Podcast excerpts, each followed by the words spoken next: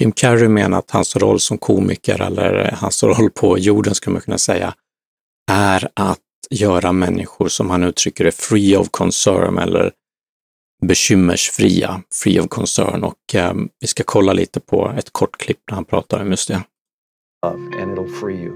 So I've been in the business of freeing people from concern. I call it the Church of FFC, freedom from concern. You know, and that's been my ministry my whole life. Så The Church of FFC eller Freedom from Concern. Bli bekymmersfri. För när vi skrattar, när vi ler eller skrattar, framförallt om vi får det här äh, magskrattet som kommer och bara bubblar upp, så är det inte riktigt från oss själva. Det är ingenting vi valt, som när vi väljer att ta upp ett vattenglas eller när vi väljer att säga någonting. Man skulle kunna argumentera för att de sakerna heller inte är självvalda, men att det blir så uppenbart med skratt, för det är som en reaktion bara som kommer på någonting när vi ser någon göra något roligt eller säga något roligt och då skrattar vi bara och då mår vi bra, för skratt är när vi mår bra. Ibland så kanske det kan vara jobbigt som i sådana här bloopers, eh, nyhetsankare som inte kan låta bli att skratta, men det är också tydligt då hur det blir att det är en automatisk reaktion och jag tycker det finns tydliga kopplingar till det här äh, autentiska, rena, uppvaknade, om man så vill, tillståndet av att vara levande, som kommer med humor och som kommer med skratt.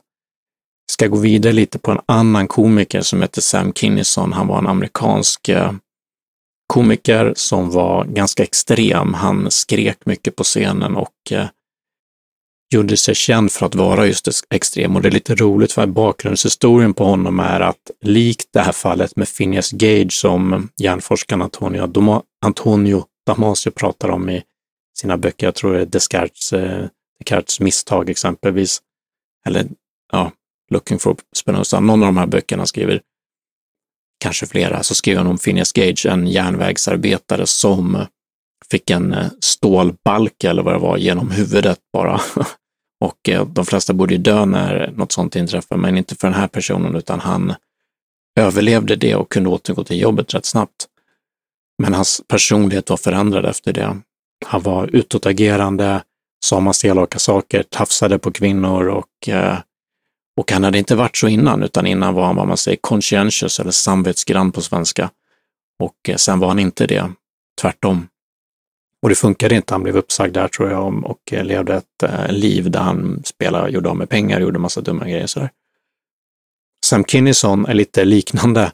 Som jag förstår det så fram till tre års ålder så var han citattecken normal, men där så fick han, ådrog han också sig en hjärnskada. Han blev påkörd av en bil och blev personlighetsförändrad och blev likt Phineas Gage utåtagerande och sådär och galen och skrikig. Det är dock bra i vissa kontexter, bra citattecken bra då, likt på en scen, för där gillar människor det här lite galna, ofiltrerade, utåtagerande.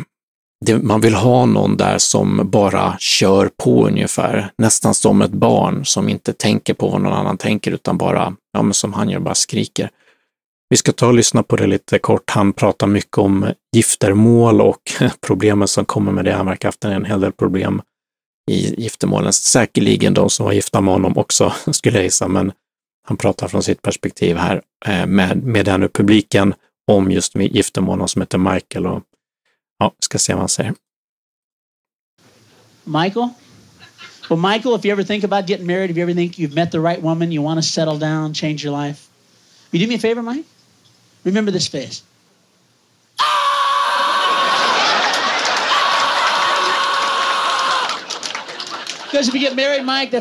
Vad han säger är helt enkelt, att han går fram till personen i publiken och eh, säger om du tänker på att gifta dig så kom ihåg det här ansiktet och så skriker han honom rätt i ansiktet och säger kom ihåg det.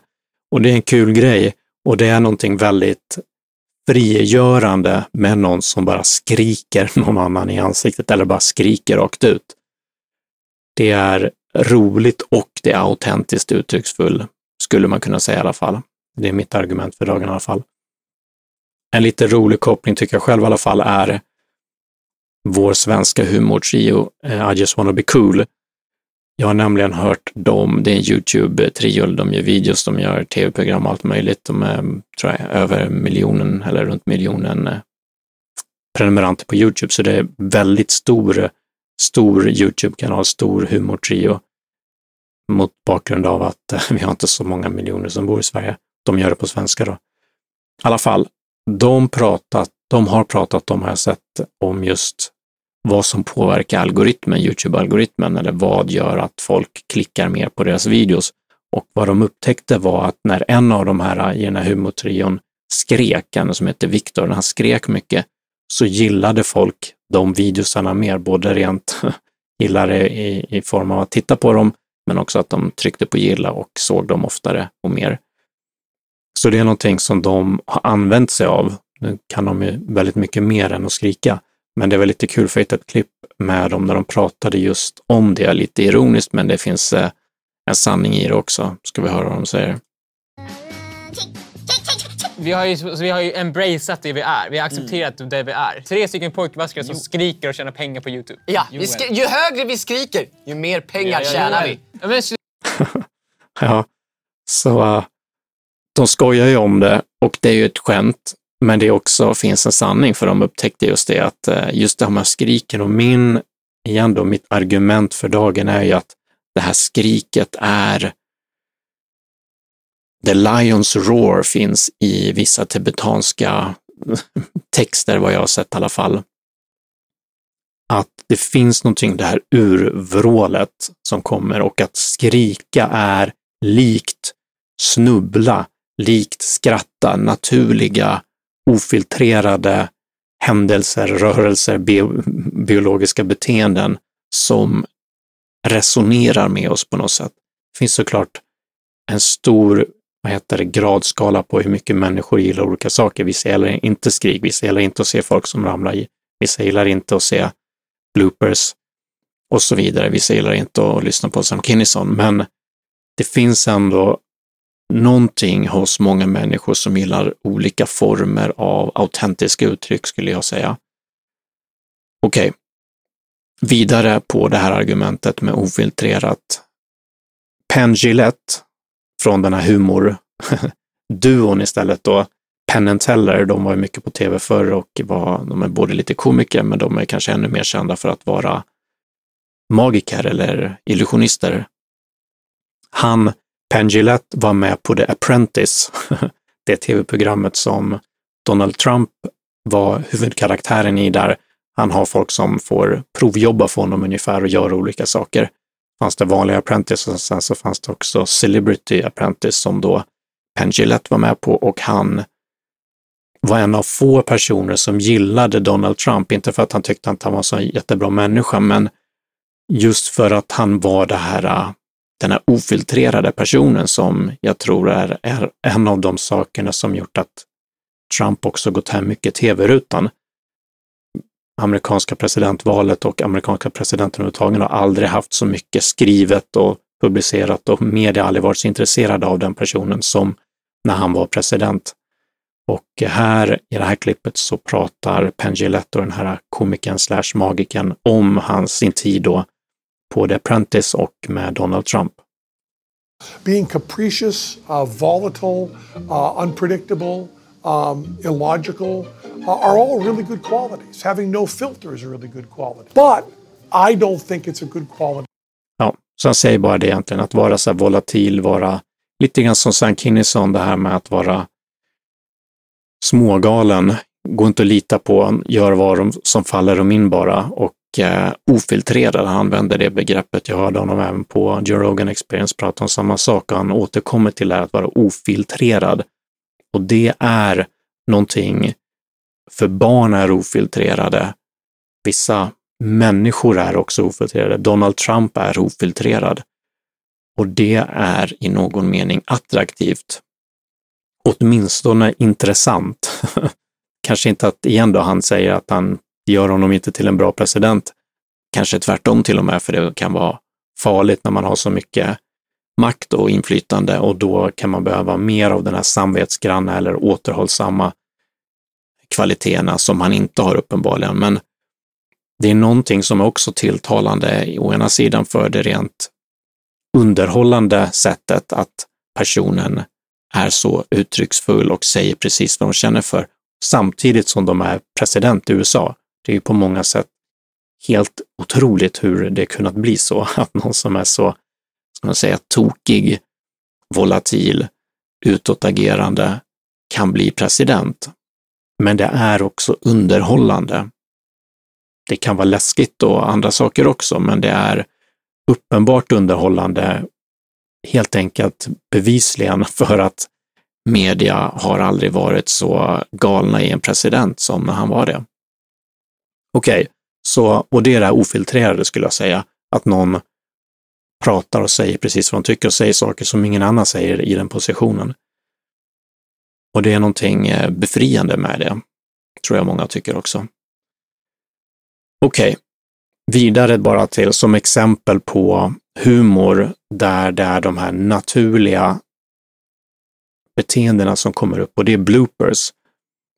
Jag vet inte vad du tänker själv som lyssnar här, men många serier tycker jag är roliga på de här bortklippta scenerna än själva serierna själv. Just nu har jag tagit upp The Office eh, UK-versionen med Ricky Gervais.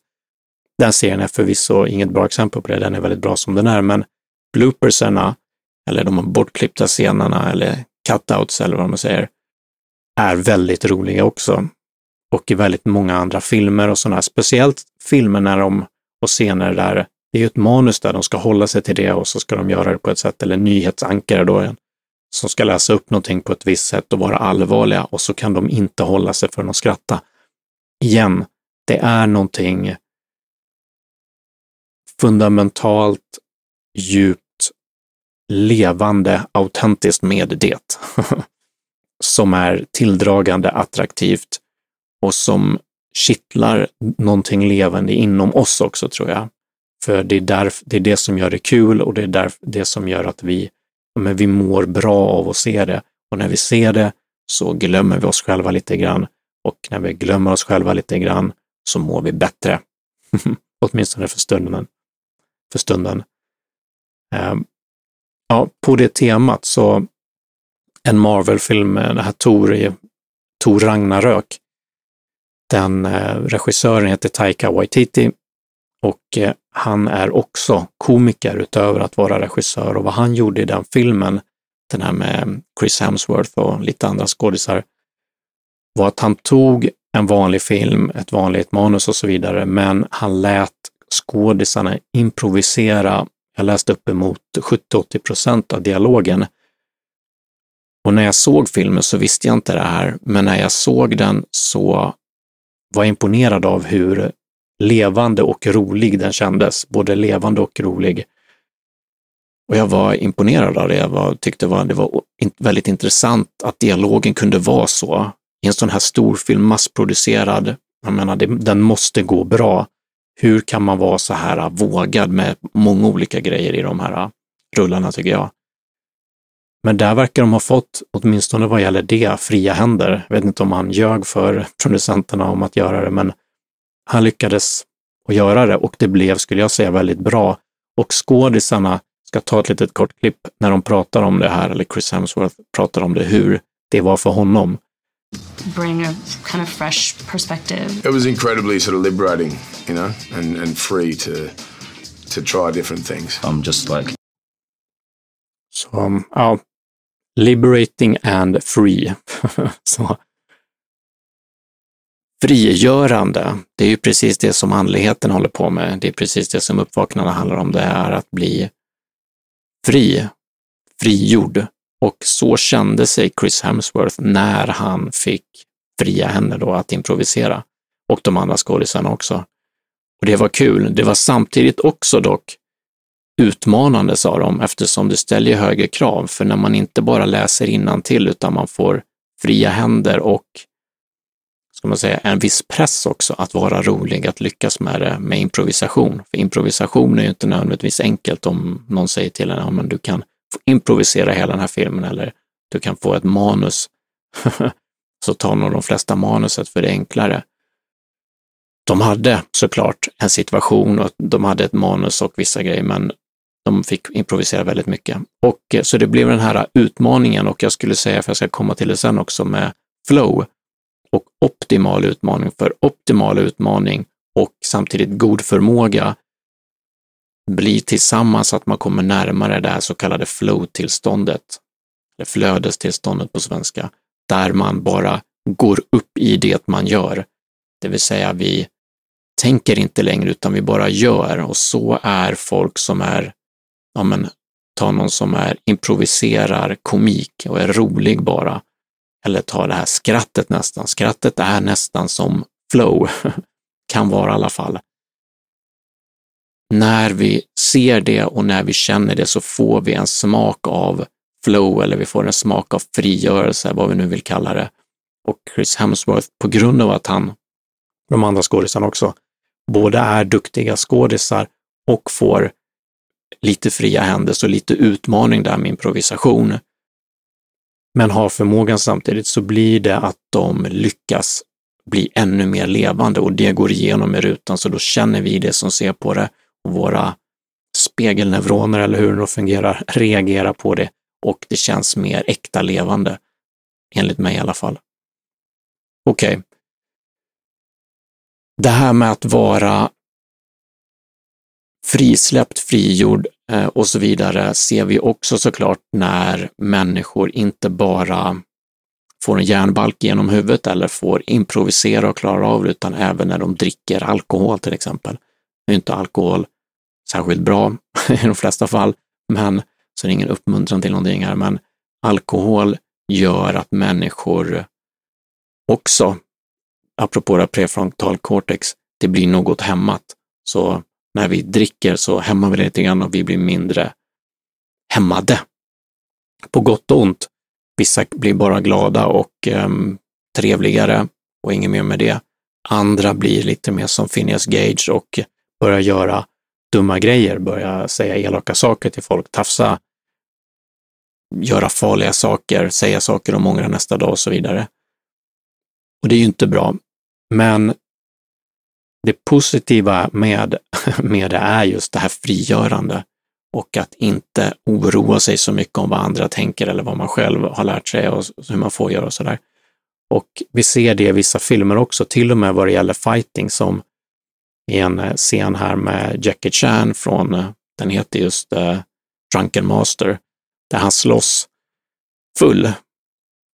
Så han blir bättre när han, när han slåss full. Det finns andra scener med mm, Van Damme i Kickboxer tror jag, när han också slåss full. Och det finns till och med riktiga exempel. En, eh, en thaiboxare, tror han är fransk, en av de bästa i världen, faktiskt dricker alkohol när han ska träna. Jag vet inte hur mycket det stämmer, men som jag förstått det så gör han mycket ofta det. Och han är superbra och det hjälper honom i sin träning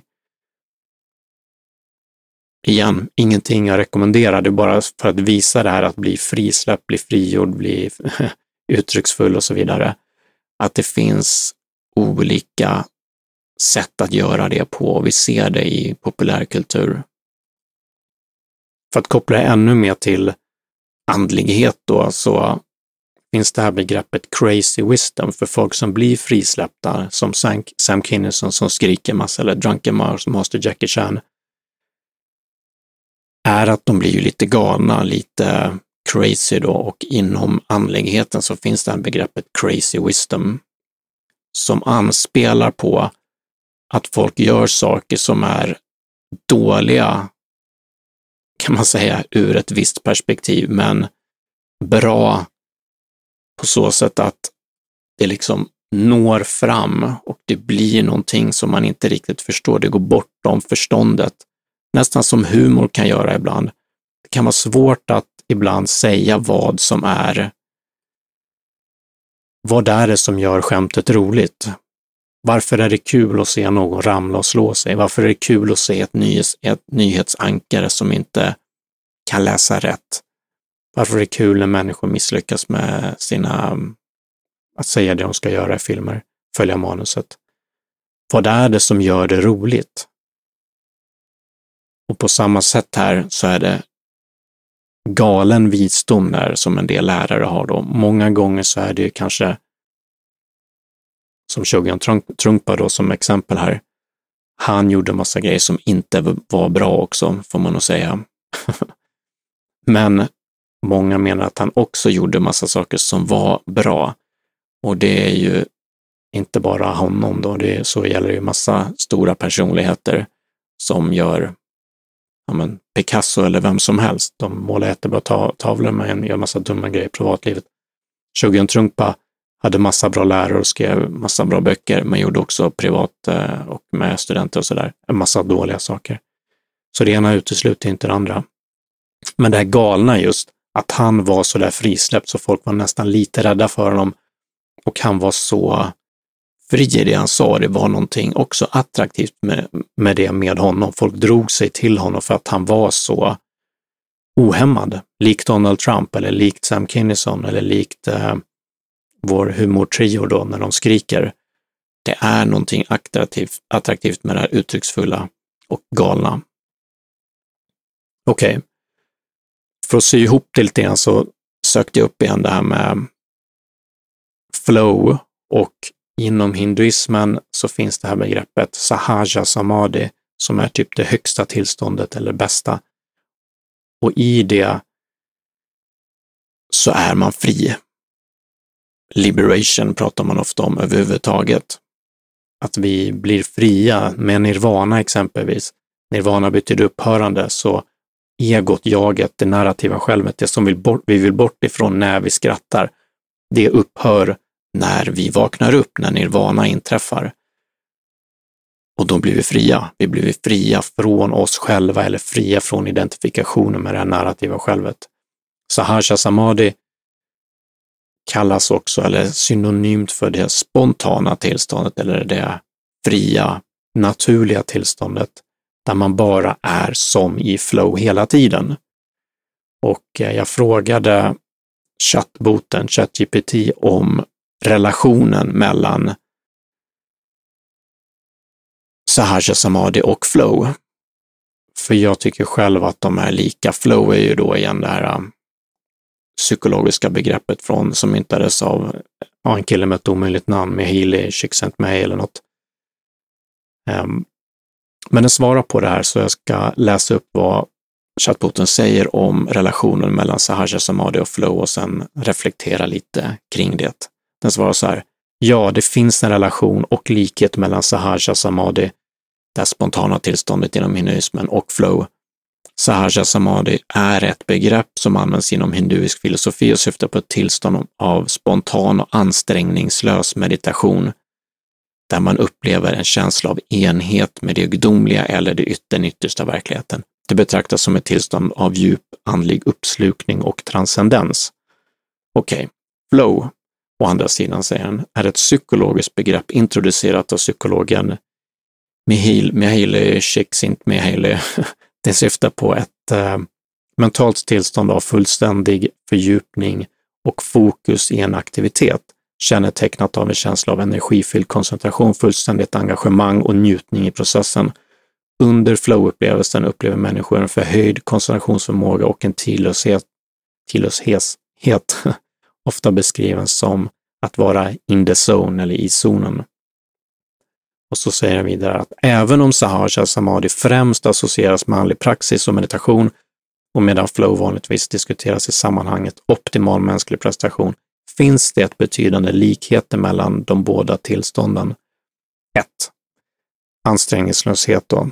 Både Sahaja Samadhi och flow involverar en känsla av ansträngningslöshet och spontanitet. I båda tillstånden är individen fullständigt uppslukad i nuet utan att behöva göra överdrivna mentala eller fysiska ansträngningar. Det kan ju vara fysiska ansträngningar, som i en sport exempelvis, men stora skillnaden är att det sker med en ansträngningslöshet. Inom sen så säger man ofta att den optimala meditationen är vad man kallar för effortless effort. Ansträngningslös ansträngning. Samma sak säger folk, det är flow om de spelar eh, jätteavancerade ehm, grejer på en gitarr till exempel, så är det fortfarande, det bara sker, det är inte ens de själva som gör det. Eller någon som spelar fotboll, det bara händer, det är inte, inte längre en ansträngning. Och definitivt inte mentala idéer. Det är inte att man tänker vad man gör, utan det går långt bortom det, eller det är tänkandet i mångt och mycket avstängt, eller så är det mer intuitivt bara. Folk bara förstår vad de ska göra eller bara gör det de ska göra. Och att bara göra är också vad man säger i många av de här traditionerna. Bara göra, bara göra, bara göra. Inte tänka. Okej, okay. nummer två så säger den här förlust av självmedvetenhet. I Sahaja, Samadhi och flow minskar självmedvetenheten och självfokuseringen. Individen blir helt uppslukad av aktiviteten eller det meditativa tillståndet då det sker en tillfällig förlust av ego eller självidentitet. Så där ser vi också det. I flow, likt i Sahaja Samadhi, så sker det här äh, upplösningen av jaget självet. Det försvinner, det, det nirvanar. Så det infaller sig där och jag skulle säga att det många gånger händer för alla människor olika stunder. Det händer när vi skrattar många gånger. Det händer när vi går och lägger oss på natten varje natt och somnar. Då försvinner, försvinner det. Självet försvinner. Vi glömmer bort oss själva. Sen så kommer det tillbaka, går online igen på morgonen. Men också olika situationer över dagen, som om vi är duktiga på någonting och blir uppslukade av det så glömmer vi också bort oss själva och då mår vi bra. Vi mår bra när vi glömmer oss själva, när vi, bra, vi mår bra när vi gör någon aktivitet där vi kan glömma oss själva. Och man kan också se meditation vara ett typ av mål, är att kunna glömma oss själva, inte bara i meditationen eller viss typ av aktivitet, utan i vardagen överhuvudtaget. Så även när vi vaknar upp på morgonen så har vi glömt oss själva i den meningen att identifikationen med de narrativa tankarna inte uppstår på morgonen när vi vaknar. 3. Säger den här då, tidlöshet, tidlöshet. Både sahasha, samadhi och flow associeras med en känsla av tidlöshet. Den subjektiva upplevelsen av tid kan förändras och individen kan uppleva att tiden antingen går långsamt eller snabbt. Så är det också någonting som händer i olika typer av tillstånd. Så också i tillståndet flow, så också i sahasha samadhi då, att eh, tiden kan upplevas, som de säger, gå snabbt eller långsamt och sådär. Till skillnad från hur den normalt sett upplevs. Nummer fyra, djup koncentration. I båda tillstånden finns det en hög grad av fokuserad uppmärksamhet och koncentration. Sinnet blir fullständigt engagerat i nuet och distraktionen minimeras. Så Eckart Tolle brukar prata om the power of now eller nuets kraft. Att man är bara i nuet, inga tankar på framtid, inte på dåtid, utan att man, man är bara här. I flow, likväl som djup koncentrerad meditation eller det här sahaja samadhi-tillståndet som i princip kan fortgå dygnet runt egentligen för vissa människor. Även om det är ovanligt. Men där ser vi också likheten mellan flow och det andliga tillståndet. Då. Fem, Förhöjd upplevelse. Sahaja, samadhi och flow åtföljs ofta av en förhöjd känsla av glädje, tillfredsställelse och uppfyllelse. Individer kan uppleva en känsla av enhet eller anslutning till något större än sig själva. Så mm, känna enhet, en enhetsupplevelse eller känna sig fri, känna sig vara ett med allt. Känna också glädje. Folk mår bra, tillfredsställelse, som det står där, bliss. Så vi mår bra när vi är i flow, vi mår bra igen då när vi glömmer oss själva eller när identifikationen med jaget försvinner eller minskar i alla fall. Då mår vi bra. När vi sover så mår vi bra. Åtminstone när vi, vak när vi vaknar upp på morgonen så säger vi mm, det var nice. Om det inte varit en mardröm där såklart. Okej, de avslutar med även om språket och ramverken som används för att beskriva Sahaja, Samadhi och Flow skiljer sig åt på grund av deras respektive kulturella och psykologiska sammanhang delar de underliggande upplevelsetillstånden gemensamma element. Både Sahasha Samadhi och Flow representerar optimala medvetandetillstånd som kännetecknas av ansträngningslös uppslukning, fokuserad uppmärksamhet och ett, en transcendent känsla av själv. Så det är verkligen tycker jag, bra sammanfattat. Ansträngningslös uppslukning, kanske inte bästa svenska, men att vi blir uppslukade av någonting fullt. Vi går helt in i det och på utifrån sätt så ser det ju ansträngande ut när någon elitgymnast eller elit, fotbollsspelare och sånt där gör det de gör. Men när de är helt fullt uppslukade i det så är det ansträngningslöst i princip. När allting bara sitter. Det är inte jobbigt ansträngande på det sättet, utan det bara händer. Fokuserad uppmärksamhet är ändå att vara fullt ankrade i nuet och en transcendent själv, känsla av själv, att vi funderar inte på vad andra säger eller tänker, funderar inte på hur vi ser ut, vi funderar inte på att vi finns överhuvudtaget, utan det är bara ett görande. Finns ingen där längre. Avslutningsvis så har vi det här med Jesus-citatet som jag också tycker anspelar en del på det här med att vara filterlös, som Trump, som Sam Kinison, med att skratta och framförallt när det kommer bara någonstans ifrån, när vi inte ens kan kontrollera det, det här okontrollerade. Likt flow, likt Sahar Samadhi, så säger Jesus där, jag säger sanningen som han alltid inledde med. Om ni inte omvänder er och blir som barnen så kommer ni inte in i himmelriket. Igen då, om ni inte omvänder er och blir som barnen kommer ni inte in i himmelriket. Det går såklart att tolka på olika sätt. Man kan ju säga att eh, ja, nej, om ni inte hamnar i så här djup beroendeställning som barn är gentemot sina föräldrar, och det finns ju sånt i Bibeln också, men sättet jag väljer att tolka det på nu i alla fall, som jag vet att en del andra gör också, är att om ni inte blir spontana, om ni inte är i flow, om ni inte är i sahasha samadhi, om ni inte har det här äh, autentiskt uttrycksfulla, filterlösa, inte det sagt att just Trump kommer komma in i himmelriket på grund av hur han är. Det är inte det enda att vara filterlös, det är också att vara snäll, men det är en del i det, att vara, att inte ha en massa filter, att kunna säga det som är, precis som Jesus gjorde. Han var inte samvetsgrann hela tiden. Han gjorde massa grejer som, om han hade gjort det i samhället idag, hade många inte gillat heller. Så den delen av oss som vågar gå emot normer exempelvis, är också den här spontana, filterlösa, kärleksfulla kraften inom oss, skulle jag säga som tar oss vidare, tar oss, transcenderar oss, precis som med Jesus också, att visa mig vägen där. Inte bara att han själv ska bestämma eller att vi, vårt jag, ego, narrativa själv ska bestämma, utan att den heliga anden då i kristendomen eller livets kraft eller tillståndet av flow när vi glömmer oss själva och vi bara gör. Vad är det som händer då? Och våga följa de intuitioner som uppstår när vi är i det tillståndet eller intuition överhuvudtaget. För det har en koppling till det andliga tillståndet och tillstånden skulle jag säga. Så flow, intuition, sahaja samadhi, fritt skratt, humor. de har de här kopplingarna. Jag vet inte hur tydligt det varit, men hoppas att det var till någon hjälp. Tack.